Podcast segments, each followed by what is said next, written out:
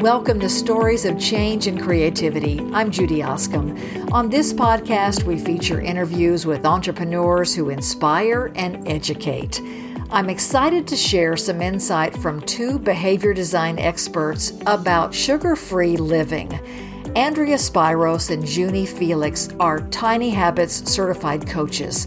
Andy works with organizations to develop better products and services so people can live healthier and happier lives. Junie is a member of Dr. BJ Fogg's behavior design teaching team at Stanford University. She's an author, runner, and woman of faith. Well, because emotions create our habits, Junie says that's why so many of us choose to seek comfort with sugar and sweets. Andy and Junie created the course Tiny Habits for Sugar Free Living to help us create a healthier life. They share their own personal journeys in, in our interview. They talk about the how to so we can throw out the word should and actually learn the skills of change. Well, for those who have read the New York Times best-selling book, Dr. BJ Fogg, Tiny Habits, if you turn to chapter seven, you will see my story there. I'm the featured story in chapter seven because after many years of struggle with what I call a sugar addiction, using the science, models, and methods of behavior design and tiny habits brought me to breakthrough with my sugar addiction slash habit in less than two months. I had the thing beat in six weeks using the methods and models. And I was so excited when I was able to tell BJ about that. Just, um, as I remember, I think it was either a text message. I think it was a text message. I was like, BJ, I beat sugar. And it was a six week time span. And, and that got, that got both of us thinking a little bit more about how we can help others to use the science to beat those addictions. Cause it's, it's just so important. Sugar just destroys so many systems in our body. Well, Junie, let me follow up there with you before I pitch it to Andy. What mm. were what were your symptoms? What was your challenge with sugar? Yeah, and I appreciate you um, pausing me there because you know sugar, you know, natural sources of sugar like fruit and things like that. I mean, sugar is important for our overall physiology. We need it. There's a purpose for it. But when you have added sugar, um, there's where the problem really, really starts. Because with added sugar, you have all kinds of my symptoms that I was dealing dealing with was a uh, fatigue. I uh, would have cookie dough and bubblegum ice cream to give me that dopamine burst and that blast of energy. And then I would crash really hard. So my fatigue levels were just off the charts. Um, you know, you have moodiness, you have mood swings, weight gain. I gained 14 pounds um, in uh, over a span of about a year and a half. And it was just affecting my whole life in so many negative ways. I just, um, from the psychological of dealing with, oh my gosh, I'm not the size that I'm used to being. I'm having to buy new clothes. I'm worried about my image, my appearance as a woman. You know, sometimes that can that can push us over the edge. And just not being at, you know, active enough for my kiddos. You know, I'd get the the burst of energy for work or um, ministry, but then I had leftovers for my kiddos and my husband. It was a mm-hmm. lot. Mm-hmm. Well, and and Andy, did you have a challenge with sugar as well? I so looking back, I realized I've always had a challenge with sugar, always.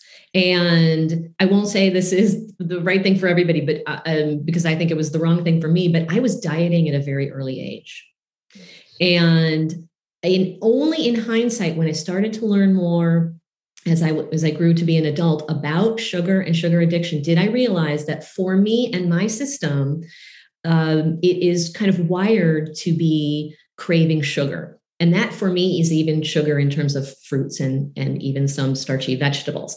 That I want to be very clear, that is not the case for everybody. I have people in my life that can take relief sugar because their brain and body chemistry is not the same as mine. And I relate to a lot of things that Junie says the brain fog, the fatigue, the just the not having energy for my family and friends. And uh, I'll say this depression right? I didn't i didn't realize it was related to my food and food. And when i, was yes yeah, yeah so my first job was in a candy store. I was a teenager, 15 years old. I'd go go to work after school. I'd eat a bunch of candy, and then I would literally crash on the couch before dinner and then not be hungry for dinner. and kind of roll myself out to do my homework and things like that. Mm-hmm. And and of course not not super healthy. And I found when I was trying to get pregnant for the second time, I went to a nutritionist and she, you know, gave me a few things, you know, take out this, take out this, let's see what it does. I ended up, and again, this is this is something I did for myself, and I don't, I'm not recommending this to others, but I ended up taking out gluten, sugar, um, dairy, corn, and, and a few other things uh, very quickly. But then I did it for a period of three months. And I have to tell you, I could rule the world. I literally said I could be president of the United States. I had off the charts productivity. I never procrastinated. I had, I didn't need that much sleep. I was right. optimistic, all that stuff. Right. And then immediately after I got, and I got pregnant. I've been trying for a very long time and I got pregnant. Mm-hmm. And then mm-hmm. I had morning sickness where all, I only didn't feel sick when I had food literally in my mouth. The minute I swallowed, I would be sick again. So I have lived this arc of, and, and I've found through that that sugar is the main thing. And that if I can, if I could stay off sugar, my mood, my brain focus, my procrastination would all improve and I would be fairly unstoppable. That's right. Well, Same here. Mm-hmm. Well, and Junie, I mean, you talk about that because how did you then apply the behavior design lens to really fix that? Because that's the what, but what's the how here? How do we do this? Yes. Well, I had I went out to study with BJ in person and it was funny because I was there with these innovators from all over the world and there I was. I went to gain some more insight into persuasive technology now known as behavior design to help a startup that I was working with. And while I was there, BJ said, "Well, let's pick a really practical example of how we can use behavior design." And you know, everybody was quiet. It's that awkward moment where nobody wants to go first and I said, "Well, hey, why not? I'll dive in." I have a really bad sugar problem. And so, there with innovators from all over the world and BJ, uh, we dove into creating a what we call a swarm of behaviors, which is one of the tools that we use in behavior design around my sugar habit. And we did it, you know, it was probably like 20 or 30 minutes, and we had a lot of fun with it just to practice doing the model and the method, using the model to do the method. But when I left the um, that that experience, I came home and I thought, wait a minute I can use this science to reverse engineer this out.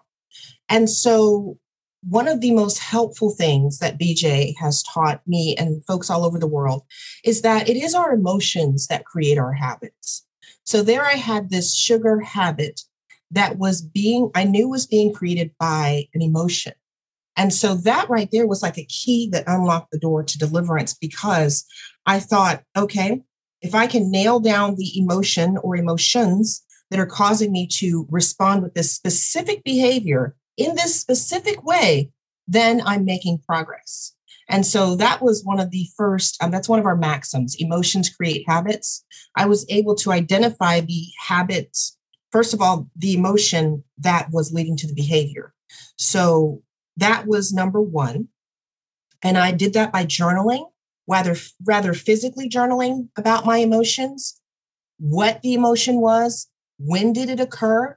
And when did I respond with that specific behavior of seeking and finding some serious sugar? And now, once I had identified that emotion, I could choose another behavior that was helpful and serving me instead of one that was causing me harm.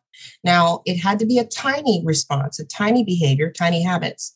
And so I started thinking, well, this journaling is working for me. So from now on, when I'm prompted by that emotion, at the time it was sorrow for me.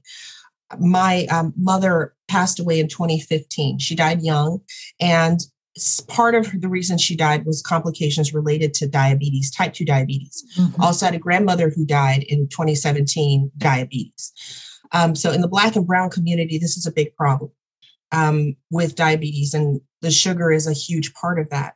And so I started to do these tiny journal entries, whether they were written or I would use a voice memo in my phone and I would identify the time and the emotion and I would honor that feeling because I know there was emotion creating my habit. And then I would choose a tiny behavior in response to replace seeking and finding the serious sugar. So I would keep sugar free snacks with me at all times.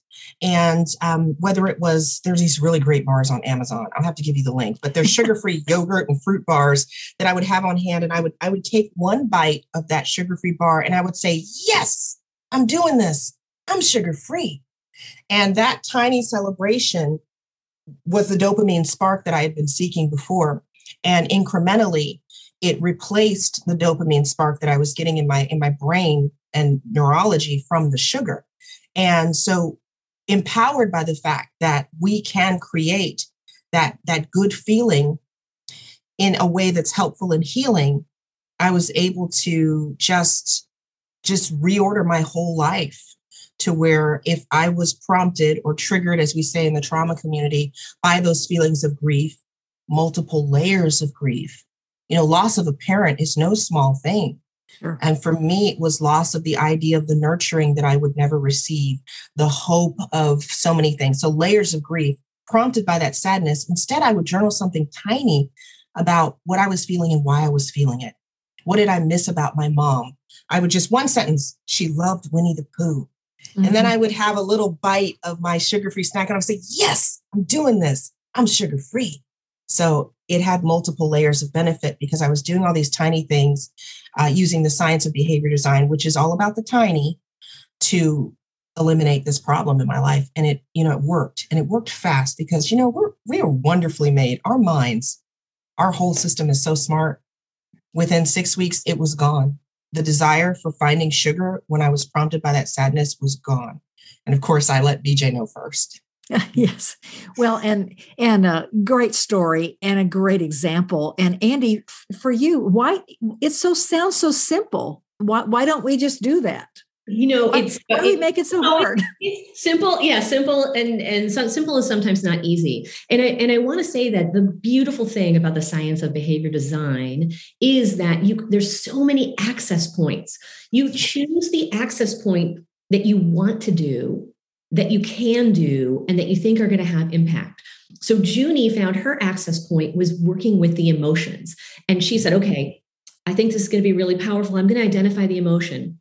And my tiny habit recipe is going to be after I feel a craving, I will write or talk one line of gratitude or what I think is special about my mom because she had identified that. And that is what worked for her conversely, I wanted to say if you have a lot of complex emotions inside, a lot of, a lot of, and I'll speak for myself as someone who had eating issues for most of my life, there's a there's a fear of those big emotions coming out. And, and and there's also a fear of diving very, very deep into them that they might overwhelm you. And so if that's you out there, you don't have to start there. You can start really simply by looking at um, what's prompting you and then making something harder to do. So i want to give everyone hope out there that that you can resolve this with without diving first deep into the deepest pit of your despair right? You, you can.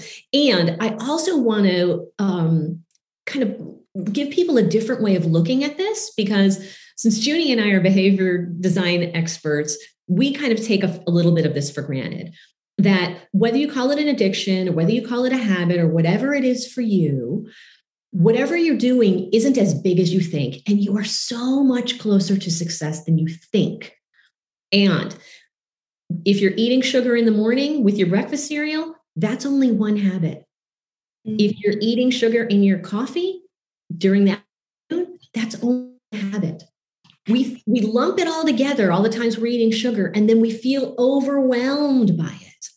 But start where it's easy. Think about your habit of sugar eating sugar as a tangle. And you are going to go for the easiest loosest knot there and untangle that first. And the first way you do it and we talk a lot about this in our course is to remove the prompt whatever's reminding you to eat now, sometimes that's inside, and we have some solutions for you. You know, I've been the one there where I'm at the cupboard open or at the refrigerator mm-hmm. open, kind of lingering there. I know that a lot of people out there are just like me. And so we do have some solutions for you for when you have those those situations. Mm-hmm. You are so much closer to success than you think. Well, and that's that's the other maxim too is that only take on what you want to do, only make the change, right? Right. So, help, two maxims help mm-hmm. help people do what they want to do, already want to do, and help people feel successful. And so you out there listening, you're going to help yourself do what you already want to do, not something someone told you to do, not something you should do, not something you have to do, but also you're going to help yourself feel successful along the way. And that's where uh, the, the celebration really comes in, as Junie described, the, the dopamine hit, where you tell yourself that, yeah, because you didn't eat sugar in that one moment, that, yeah, that's a good thing to continue to do again. Yes. And I appreciate the reminder. You know, we're helping people do what they already want to do. And that's what we call built in motivation. And even the language that we use for ourselves in this journey, this sugar free living journey, is important. Don't, if you catch yourself saying, Oh, I shouldn't have eaten that cookie, or Oh my goodness, why is it always someone's birthday in the office? And why are we always having cake? I shouldn't have had that cake. So one of the things that I like to help people remember is watch your language. You know, there's enough bullies in the world. Do not bully yourself. And one of my favorite Tiny Habits story is how uh, BJ heard from someone who was in the Tiny Habits journey, taking the Tiny Habits course, and she messaged him excited, much like me when I said, BJ, I beat sugar. She messaged him and she said, I have stopped trash talking myself. And I, I love it when he shares that story because we do that. And we say mm-hmm. things like, I shouldn't have. So if that language pops up in your mind, just kind of flag it and say, you know what, I'm bullying myself. That's not good. And instead replace it with, I am equipped and I am empowered to make another choice. So, yeah, it's always somebody's birthday at work. I've been there. But when I was conquering my sugar addiction, I had my sugar free snacks. Now, one of the fun things that you can do in this sugar free journey is start trying sugar free products. There's so many out mm. there. Find your absolute favorites. You'll be surprised at how delicious these sugar free products are. Once you have your list, your inventory of sugar free favorites, keep them with you in tiny form. So, yeah, somebody's birthday at work again, the cake's out, but you're going to enjoy your sugar free um, alternative and you're going to be just as involved in the conversation the celebration but then you're going to you're going to be celebrating inside or outside I'm sugar free. I got this. So you still got a little bit of something to munch on with everybody else, but yours is a sugar free treat. And I would even suggest if it was a group party, I would suggest the sugar free treat because you know they'd send out the email, "Hey, we're celebrating this next Tuesday. Um, what should we get?" And I would be the one to put sugar free frozen yogurt on there so that I'm involved in the occasion, but there's an alternative. And then always celebrate. So Throw out that word should and remember that we always have the ability as human creatures, as living beings, we have the ability to do something. So why not make it something that's helpful and healing and moves you one tiny step towards your aspiration? And remember that you are empowered to do this. You can do this. Yeah, I, yeah, I love that, and and I love the idea of just starting where you are. I think that's important to start where you are and I think that is really the key because we're uh, many people listening to this are probably very hard on themselves. People who think they shouldn't be eating sugar or know they shouldn't be eating sugar because it doesn't affect them very well often have the same type of bully that you're talking about in their head. Like i shouldn't have eaten that. Why did i do that? What's wrong with me? Right? We're here to tell you that there's nothing wrong with you. That's why we did our course because we've lived it too.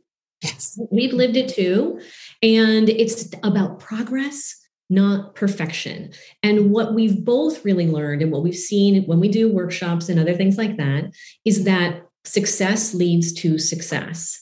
And you get to, when even when you untangle one, the easiest loop of your sugar habit, you will feel and experience yourself as a different type of person, as the type of person who can become sugar free.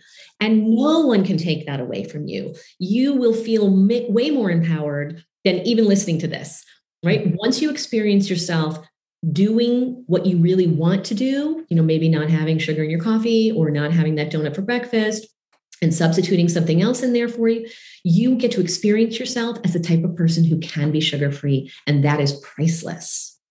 Well, right. and and tell me, uh, give us a little bit of preview because in the course, people who take the course are going to have a lot of fun with this, aren't they? Aren't they going to see a lot of fun recommendations and strategies and talk about that a little bit we had so much fun because it was nice looking back because we can look back with you know what i call grace what many people would call grace. We can look back with grace at our journey and laugh now. But when we were in it there wasn't a whole lot of laughing because it was you know it was you know when we make it so big in our mind, this is going to be hard when we're saying those things that are not helpful.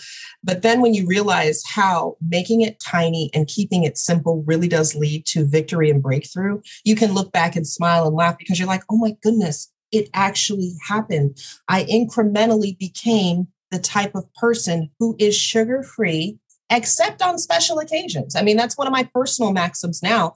I am sugar free. I'm a sugar free human, and that's added sugar because I do love some fruit. I'm a sugar free, no sugar, added sugar, except for on special occasions. And that's my new identity. We call that in behavior design the identity shift. So I went from someone who was constantly seeking sugar to self soothe to someone who knows how to self soothe in healthy and loving ways. My new identity is that I am sugar free, except for on special occasions. So it may seem too simple, and we are suspicious when something is too easy. We love easy, but we're suspicious. I would just, I would love it if everyone listening to this podcast would take a chance, be daring enough to believe that simplicity, this is another maxim, simplicity changes behavior. Change is a skill. And the good thing about that is that any skill can be learned. And just the fact that they're that you're listening to this podcast right now, you are taking a tiny step forward to becoming someone who is sugar free, except on special occasions, whatever you decide is best for you.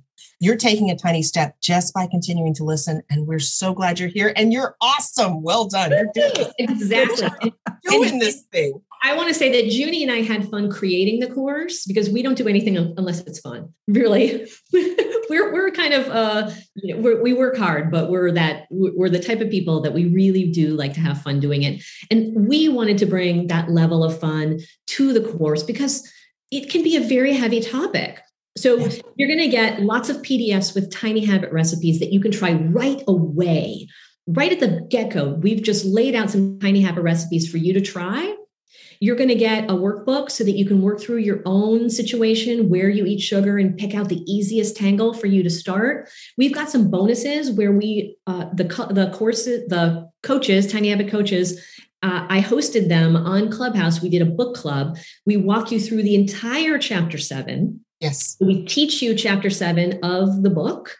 And you can learn exactly all the nuances if you're nerdy like us to untangling behavior. But we also give you the very quick ways to interrupt this pattern using the science of behavior design so that right away you can start feeling successful. And Junie and I are on video. We're sharing our personal stories. They weren't always pretty. Like, I know that a lot of times you hear things and you think like, "Ah, oh, must have been easy for them." I mean, Junie, your your journey was quick, mm-hmm. but but not pretty in a certain way. My journey was quick, but also not pretty in a certain way. And we don't we don't um, sugarcoat, sugarcoat it. we are out there and vulnerable, right. sharing really what we do and why we do. Like I, my overarching motivation is I want to be, I want to be there for my family, for my friends. I have big work to do in the world. Junie, I know you have big work to do in the world. And, and as you you shared with me in black and brown communities and in your personal family history, you feel like you are there to stop this um, epidemic of mm-hmm. diabetes yeah. and in once and for all. And so in order for us to be do the big work in the world, this is the work that we had to do for ourselves. And as a consequence, we wanted to share it with other people in a fun way because I feel like, I don't know about you, Junie, but I feel like if I do it the hard way and then figure out an easy way, I want to share the easy way so no one does it the hard way anymore. Mm-hmm. So true. I agree with that. And of course, when it comes to, you know, our big work in the world, when you do the work in tiny, tiny little bites, it makes it so much more manageable and so much more fun. I mean, celebration is something BJ and I had talked one time where he thought, you know, maybe we should teach celebration first in our workshops. And I'm like, I am all for that because it creates that dopamine spark that we're all seeking whether it's from sugar or some other source we we like that good feeling and as human beings the science has proven that we change best by feeling good not bad. That's why when Andy and I are together, we have a lot of fun because we know that it's that fun that's going to keep us motivated, keep that motivation wave going nice, strong, and true to keep moving forward. You change best by feeling good, not bad. In behavior design, we call it the feeling of shine. And so continue to be kind to yourself. That's so important in this journey because there will be some ups and downs and you're going to, you know, fall short some days. But just remember one less grain, gram of sugar. I would celebrate one less gram of sugar. And I would say, oh, I got this. I'm sugar free. Celebrate it no matter how tiny. And anything else is extra credit. And so just remember that. This is the truth of it. We are designed as a species to move forward toward our targeted aspirations in tiny incremental baby steps. And so celebrate every step of the way. Don't listen to anyone who's giving you any negative feedback. You're on this journey and you're winning this thing one tiny decision at a time. Love it. I can't wait to take the course Tiny Habits for Sugar Free Living. Thank you, ladies, for your expertise and your stories and sharing it. Appreciate so it. Welcome. Thank, Thank you, you so guys. for inviting us. Thank you. Thanks for joining us on Stories of Change and Creativity. You can check out Andy and Junie's new course, Tiny Habits for Sugar Free Living, at the Tiny Habits Academy. I've also included a link to the course in the show notes. And remember, if you have a story to tell or know someone who does, reach out to me at judyoskam.com. Thanks for listening.